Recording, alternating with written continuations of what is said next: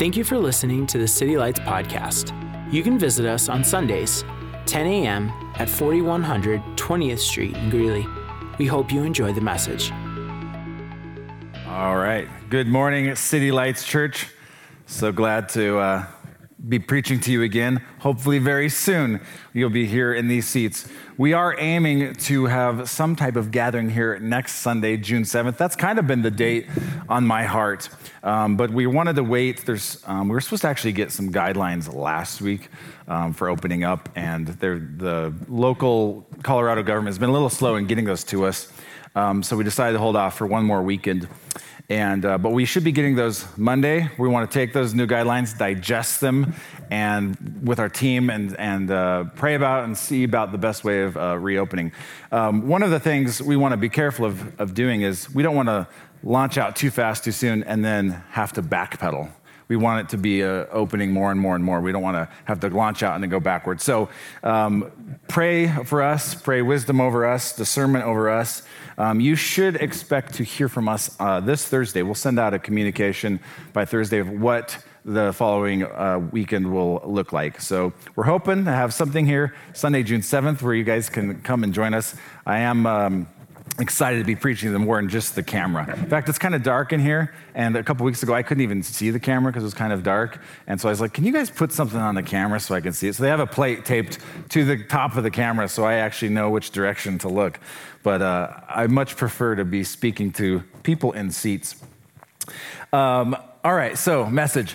Uh, two weeks ago, we began a new series, and we've been focusing on the end times.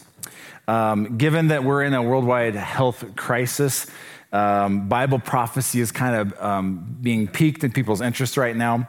And so we're gonna, we've been talking about that. We are gonna talk about that. But in what I'm talking about here, uh, more than the timelines and the charts and, and graphs and all that stuff, I, what I wanna go after is God's heart for us, God and God's heart for you in the end times.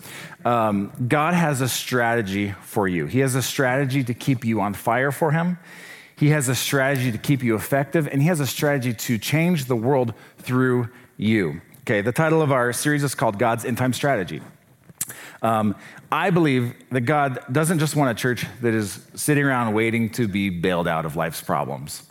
Um, I believe that God wants a church that um, is called to be triumphant, overcoming, and victorious through the last days, okay? Um, we've been focusing primarily in Ma- uh, Matthew's chapter 24 and 25. I realize that there are other parts of the Bible that speak into um, the end times in great detail, but I believe that God's end time strategy is outlined for you, for his church, is outlined in these passages. And so that's what we've been going after. Um, last week, um, we started talking about the parable of the 10 virgins in Matthew chapter 25. And we're going to pick up there again. Um, if you missed last week's message, I highly encourage you to go listen to it. It's called Return of the King. And it talks about um, Jesus returning, uh, Jesus, our heavenly bridegroom. He's coming back to this earth to retrieve, to get his bride, the church, so that we could ever be with him. Um, I was tempt, I'm tempted even now to do a lengthy review. I, I don't have time for that because I have new content I want to get into. But last week, there's a definite content that I want to make sure you guys um, um, get into. But basically, just give you a quick synopsis.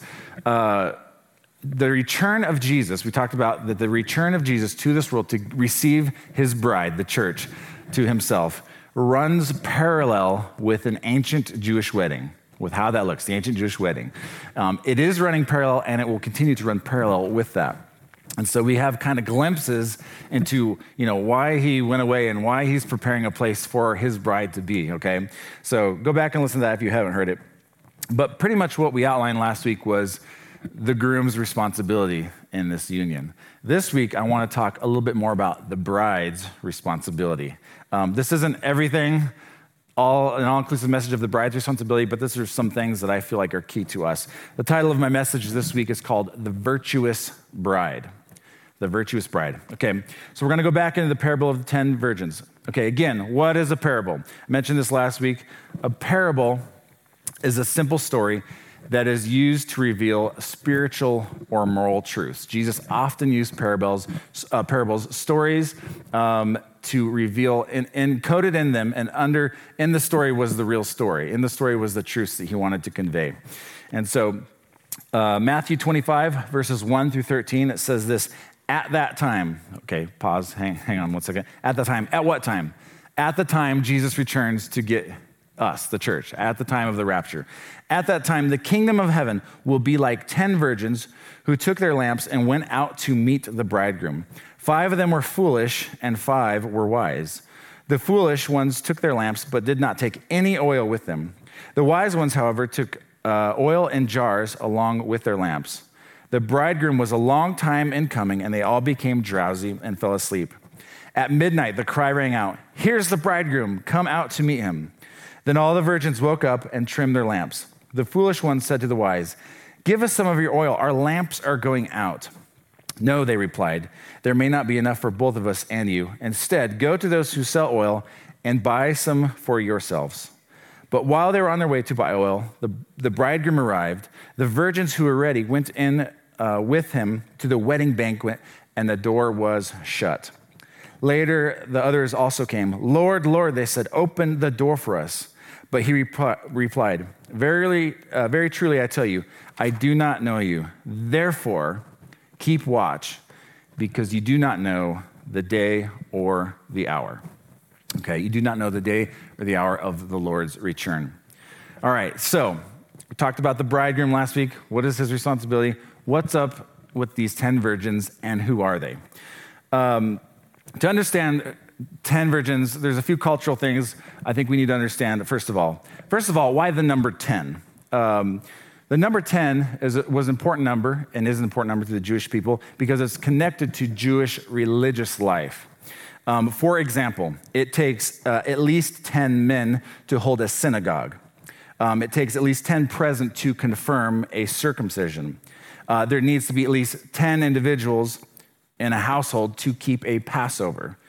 Um, there needs to be at least 10 present at a marriage contract happening.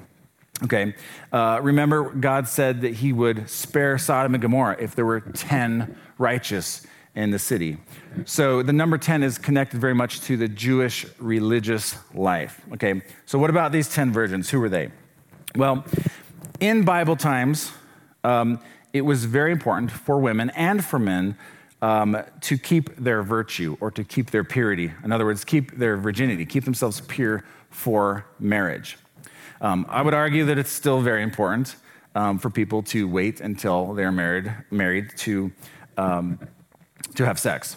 Um, but it's very important in that, in that culture. Um, culturally, spiritually, this was a big deal. It was a big deal for people to remain pure and not to be promiscuous. So in those days, uh, a young woman, when she got engaged or betrothed, what she would do is she would choose 10 of her closest friends or relatives, uh, young women who lived in her vicinity, uh, li- that lived nearby. And these women would be what we consider today to be like bridesmaids. Okay? That's who these 10 virgins were. They were like bridesmaids um, to the bride. Um, and the bridesmaids had a few responsibilities, just as they do today. Um, number one, and probably most importantly, they helped to see to it that the bride remained pure until her wedding day. And if they saw the bride kind of getting a little too nice with some guy, they would be quick to remind her, hey, you're promised to this guy over here. You're, you're betrothed. You're engaged to this guy. Or, or they would make sure that the, the betrothed couple would not consummate until they were officially married. Okay, their, their goal, one of their goals was to help see to it that the bride keep her virtues, stay pure. Okay. Another thing they did was they helped the bride uh, to be ready. They helped her to stay prepared, especially more and more as the day drew near. Remember that the, the uh, groom would go away for a year to prepare a place for um, them to be married together. But the time of his exact arrival was unknown. Okay. Now, at the, at the wedding, um, as it got closer and closer to the wedding, they would help the bride to stay ready for the return of the groom for the wedding. Um, not unlike weddings today. How many know that on a wedding day, the bridesmaids oftentimes they'll, they'll help the bride with her hair, right? They'll help her with her makeup, they'll help her with her dress. Um, I'm doing a wedding later today, right here, and there's gonna be a bride and bridesmaids, and, and gonna, they're gonna be getting ready, right? They're gonna put on some special clothes, okay? So they would help the bride get ready. Number three, they would also serve as an encouragement to the bride while the bridegroom was the love of her life was a long time away and, or delayed in his returning, they would serve as an encouragement to her. Hey, he's coming back to get you. He hasn't forgot about you. He's promised he's coming back, right? Um, because how many, how many know it, that could be a discouraging season? But how, how many know concerning the return of the Lord Jesus, sometimes we need encouraged, right? He is coming back, and sometimes we need to encourage one another. Um, 1 Thessalonians 4 16 through 18, we read this verse last week speaking of the rapture, speaking of the return of Jesus, it says this For the Lord himself will come down from heaven with a loud command, with the voice of an archangel, and with the trumpet call of God, and the dead in Christ will rise first. After that, we who are still alive and left will be caught up together with them in the clouds to meet the Lord in the air. And so we will be with the Lord forever. And then watch this. Verse 18 says this Therefore, encourage one another with these words. Sometimes we need to encourage one another of the promises of God. God's given us promises, God has spoken things over us, and sometimes at, at times we need to come uh, to each other, encourage one another. And this is one of the ways we can encourage one another. Hey, Jesus is coming back for you, for his bride, okay? It can be discouraging at times at the wait, uh, when we're waiting, when all the wrongs in the world, um, Jesus is going to come make all the wrongs right. That can be discouraging when we're waiting and in the process. Okay, so that's who the 10, that's who the 10 virgins are. We want to talk about um, a little bit more out the responsibility. Um, before I do that, what I want to say, and we're going to be getting into Matthew 25 more. There's the parable of the 10 virgins, the parable of the, the talents, and then the parable of the sheep and goats.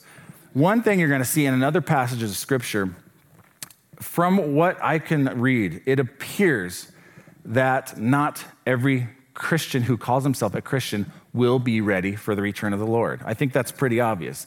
That not everyone who says, I'm a Christian, is going to be ready for the return of Jesus. This is a sobering reality that maybe even uh, 50%, if, if, if, uh, if you can do that, if you could say five are wise, five are foolish, maybe even 50% of people who say, um, I'm a Christian, won't be ready for the return of Jesus. I don't know if that's the exact ratio, but you do see that happen a couple times in Scripture. My point is this not everyone, number one, not everyone who calls himself a Christian is, okay? And number two, I believe from what scripture's showing us here is that not everyone who is a Christian is ready for the return of the Lord. That is a sobering reality. You know, we've talked about the last, um, um, gosh, after Easter, I did a, I did a series on the grace of God and the love of God. As far as the east is from the west, so far he has removed our transgressions from us. Those are beautiful, amazing scriptures. Um, but here's some sobering ones that not necessarily everyone who says Lord, Lord, you know, belongs to him. So we need to we need to take those scriptures and just let, let the Lord, like I said earlier, examine ourselves. Examine, Lord, am I ready for your return? See if there's any offensive way in me. Examine me, Lord. I want to be ready for your return. I want to be the, the pure, spotless bride ready for your return. Okay? So, what is our responsibility as the bride of Christ, waiting for our, our Messiah, waiting for our bridegroom king to come back and get us? What is our responsibility? I'm going to give you three points. Point number one we need to keep ourselves pure. The 10 virgins, they were virgins, right? They had kept themselves pure. Now, I hope you understand when I'm talking about this, I'm not just talking about sexual promiscuity, okay? Although that could be included, certainly, okay? Um, I'm talking about, I'm asking, does your heart belong to the King? Does your heart belong to Jesus? Is Jesus, are you just confessing him as Lord, or is he the Lord of your heart? Is he the Lord of your life? That's a good question, you guys. Does your heart belong to the king? Okay. We don't want to defile ourselves with any and everything in the world. Look at this. Uh, 2 Corinthians 11, chap, uh, chapter 11, verse 2, it says this. Paul said this I am jealous for you with a godly jealousy. I promised you to one husband, to Christ, so that I might present you as a pure virgin to him. Paul's saying to this Corinthian church, I don't want you to be um, sharing your intimacy with, with the world. I want to present you as a, as a pure virgin to Christ, that you are set apart for him for the wedding day, okay? We as believers should not be giving our hearts to any and everything, okay? There should be a difference, a big difference, a profound difference between a believer and, and Christ and the rest of the world, okay? Unfortunately, there are a lot of people who call themselves believers, but there's nothing in their life that gives evidence to that fact. Okay, when you give your life to Jesus, yes, we still stumble along the way, and yes, we don't become perfect overnight. Like, I don't know, we ever become perfect. Yes, we stumble along the way. Yes, we make mistakes, but there should be the work of grace a profound difference in our lives, okay? Not everyone who walked an aisle and prayed a prayer to receive, you know, the gift of God is a Christian. Um, I don't really understand that. I don't believe God will turn anyone away. You know, all who call upon the name of the Lord will be saved. But are we just coming to God to get our fire insurance so we don't go to hell? Or are we coming to Him to give, give Him our life? That is, that is receiving that gift of grace. We actually are handing over the reins to Him as well. He, he needs to be the Lord of our lives. Amen? Okay. Um, James chapter 1 27 says this Religion that God our Father accepts as pure and faultless is this to look after or, uh, orphans and widows in their distress and to keep oneself from being polluted by the world. Okay? The world, if you are a Christian, you are a believer in Jesus, you still can be polluted. Your mind can be polluted, your heart can be polluted by the world. We have to examine our lives. We have to keep careful watch over our lives, okay? And keep ourselves from being stained by the world. Uh, let, us read this again, James 1:27. Uh, let's read this in the Passion Translation. I like this. True, uh, true spirituality that is pure in the eyes of the, uh, our Father God is to make a difference in the lives of orphans and widows in their troubles and to refuse to be corrupted by the world's values. Okay, the world's values and Christ's values are not the same. There is a difference. We're not just like, uh, except Jesus and, and nothing should ever change in our lives. We should be different than the world, and you should be okay with being different than the world around you. Amen? Okay, we as the bride of Christ should not be giving our purity to anything and everything in the world around us. Okay, now, um, I came across this video recently that I think helps illustrate this point. How do we keep our purity? How do we keep our virtue for Jesus? So I'm going to let old Ronnie say it for me. Old Ronnie, okay? Go ahead and play that video. I think the answer to curing inflation is a balanced budget. Now, how do you do that? I mean, it's not, how do you balance the budget? Well, balancing the budget is like protecting. You don't your spend vir- more than you take in, right? Yeah, it's like protecting your virtue. You have to learn to say no.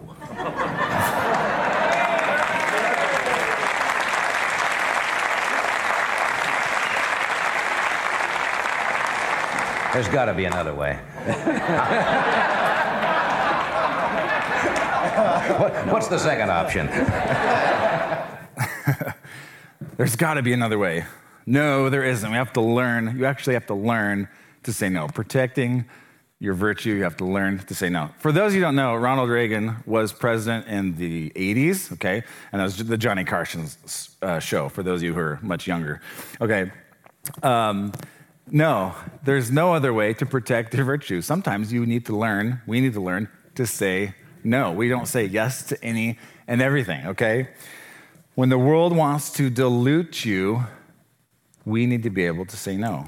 You need to have some boundaries, some boundaries in your life, okay? Um, y- your standards should be different than the world standards. Are they the same? Are they synonymous? Or are your standards different than the world standards, okay? So, keep yourself pure. You belong to Jesus. Our hearts should belong to the King. I don't want Jesus to come back. He is coming back for a pure, spotless bride. I don't want my heart to belong to so many other things. I want, first and foremost, my heart to belong to the King and have his lordship established in my life. Amen? Okay, that's point number one. Point number two how do we keep ourselves ready for the return of Jesus? Number two, tend to your heart. Tend to your heart. Um, it's like a garden, it needs cultivated, it needs weeded, it needs, it needs worked, right? Matthew uh, 24 7, it says this Then all the virgins woke up and they trimmed their lamps. Okay, uh, go ahead and put up that picture if you would. And this is a trimmed lamp, or I should say candle, it's not really a lamp, a trimmed candle versus an untrimmed candle. If you don't trim them, um, the wicks will get out of control. The one that is trimmed that is, is clean and it's long lasting. That's what we want to be like. The one that is untrimmed is sooty and it's a short, it's short lived. And back in those days, in Bible days, they had their lamps with the oil. They would, they would trim them to a point, it'd be a nice, clean point. After they burnt for a while, they would get they would get black, they would get messed up, and they had to continually trim their lamps. Listen, that is a metaphor for us. We need to trim our lamp, right? We need to trim this heart to make sure the things that aren't there, that aren't supposed to be there, are trimmed off, and the things that are supposed to be there are there. This takes time. This takes a process. Uh, Proverbs chapter four, verses uh, 23. It says this: Above all else, guard your heart, for everything you do flows from it. Above all else, guard guard this thing, you guys. Guard your heart. Guard your mind, for everything you do flows from it. Tend to it. Let God prune away anything that doesn't belong in your heart. Let him do the heart work. Let him do the hard stuff, okay? Um, this is a good reason why it's good to spend time with the Lord daily. It's good to get in the Word daily. It's good to pray daily. Why? What are we doing? We're, we're trimming our heart. We're, we're, we're trimming the, the wick of our heart so that we burn bright and clean for the Lord Jesus. Amen? Okay, let God tend your heart. Um, don't allow unforgiveness and bitterness to creep in. Don't allow the, the worry and the cares of this world to choke out the things that God wants to do in your life. Okay? Take the time to prepare and cultivate your heart to be ready for your bridegroom king. He's coming back for a pure, spotless bride. Okay, that's point number two. That was a short one. Point number three how can we be ready for the return of Jesus? Point number three keep a reserve of oil. Okay, We'll talk about what the oil here is in just a minute.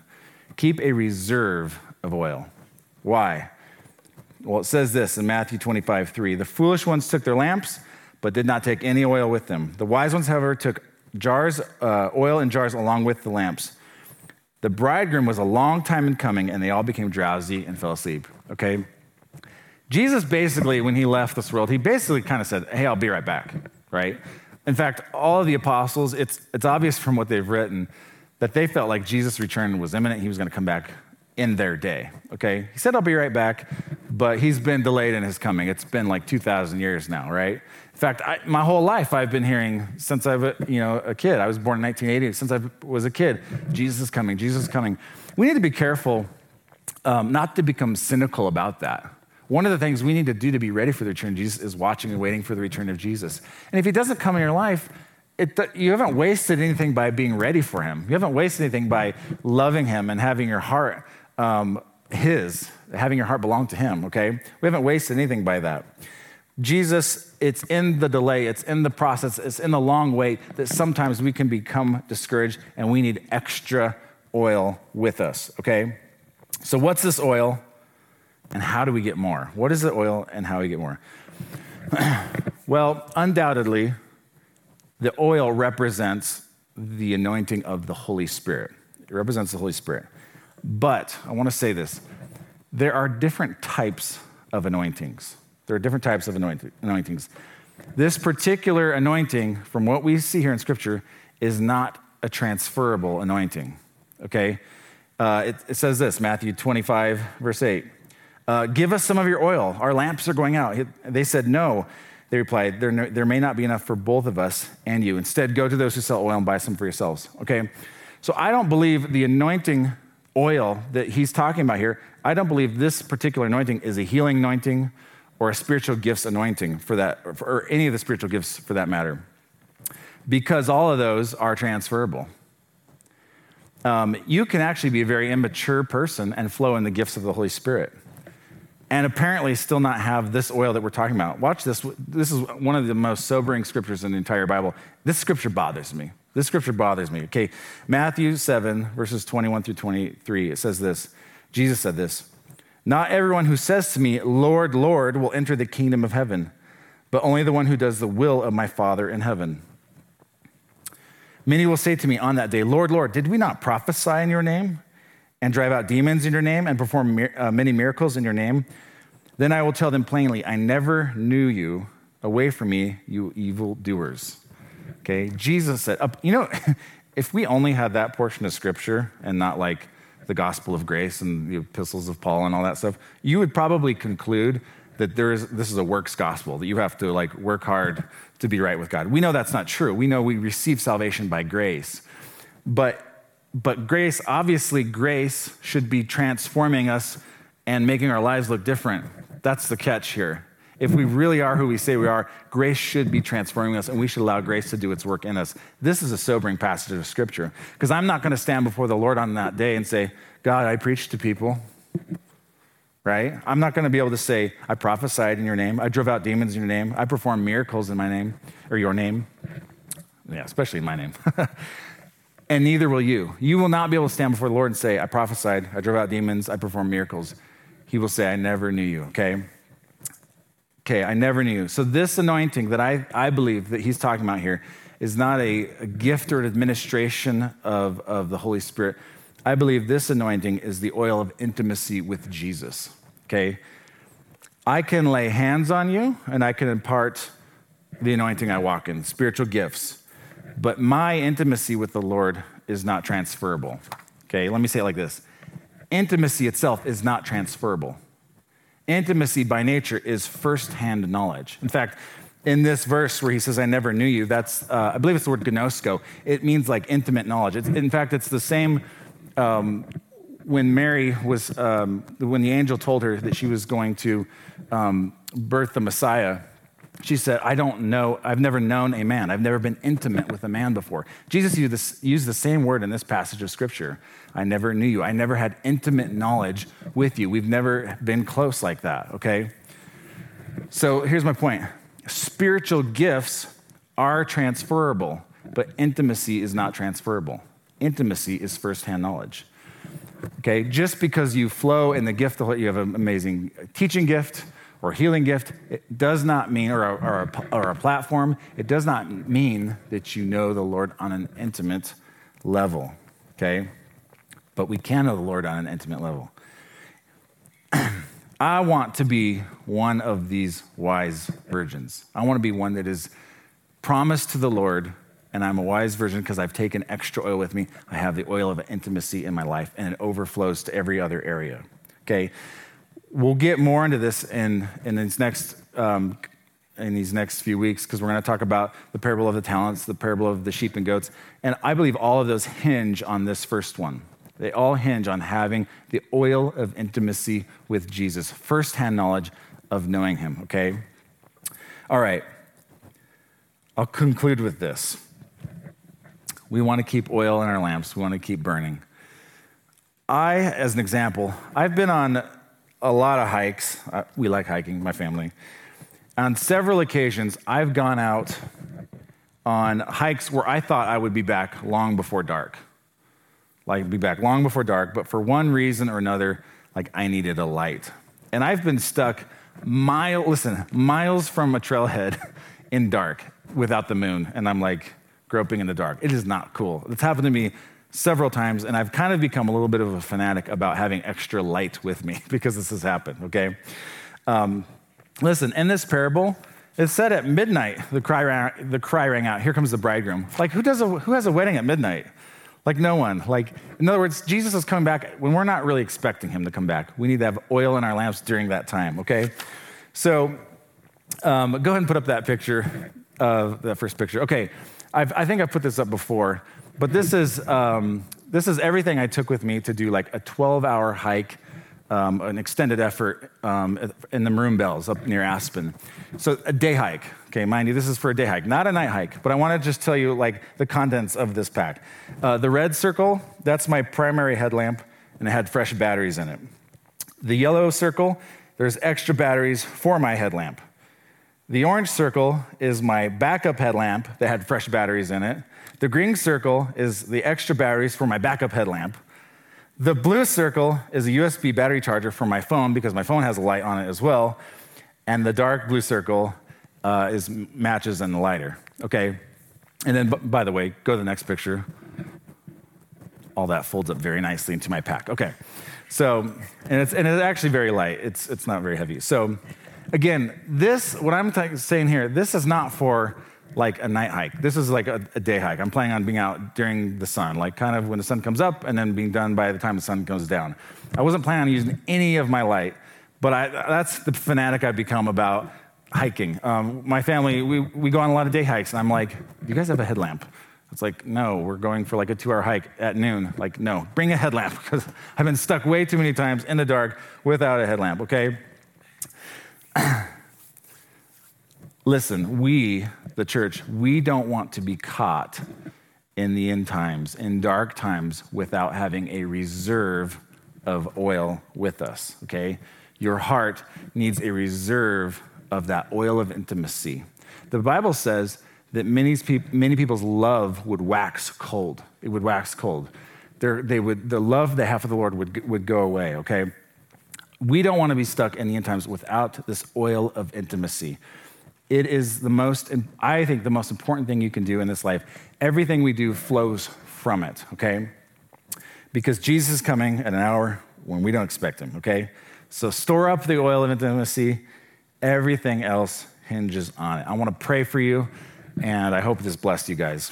Father, we love you. We thank you, Jesus, that you are returning, Lord, to this world. You're returning for that pure, spotless bride, Lord God. Help us to be ready, God. Help us to have our hearts set apart for you, not mixed with the world, Lord, not mixture, Lord God, but set apart pure for you, Lord God. Help us to be ready for your return, God. Help us to trim our hearts, to prune away anything that doesn't belong there, Lord God. And help us to cultivate that intimacy with that deep fellowship with you, Jesus, God. We're not going to stand on our, on our, did we prophesy? Did we do this? Did we do that in, in that last day, Lord God? But we'll be able to stand on the fact that we knew you. We knew you and we had intimacy with you, Lord. We love you. In Jesus' name, and everybody said, Amen. All right. Well, before we close, I do want to speak to one more group of people. That's those of you who are maybe you're watching and you've never taken that first step in a relationship with Jesus. I've talked mostly to people who are believers of how to be prepared for the return of the Lord, but we really do have to receive that grace, that first step, so that He can come into your heart and help you. Because you can't clean yourself up to get right with God the grace of God has to come in and has to help you so that you can live this life that I've been talking about. So if you've never received Jesus as your Lord and Savior, you can do that right now, right where you're sitting, and I want to lead you into that. Um, and if you would just pray this prayer after me and mean it with all of your heart. It's not in the eloquence of the words that I'm about to say, but the cry of the heart that God sees and hears.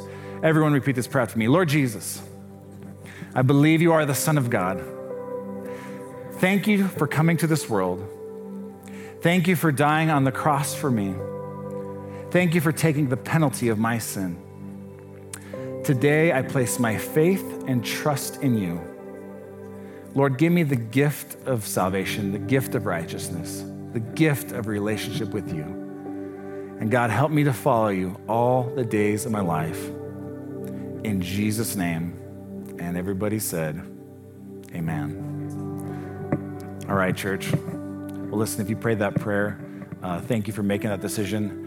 And uh, if you would, um, following the close of this service, go to our website, citylights.church, and click on the connect card. And just let us know that you made that decision. We want to follow up with you about some of this, some of the next steps um, that you can do um, in following the Lord. So if you do that, that would be amazing. We love you guys. We're hoping, hoping that there will be some more people here next week.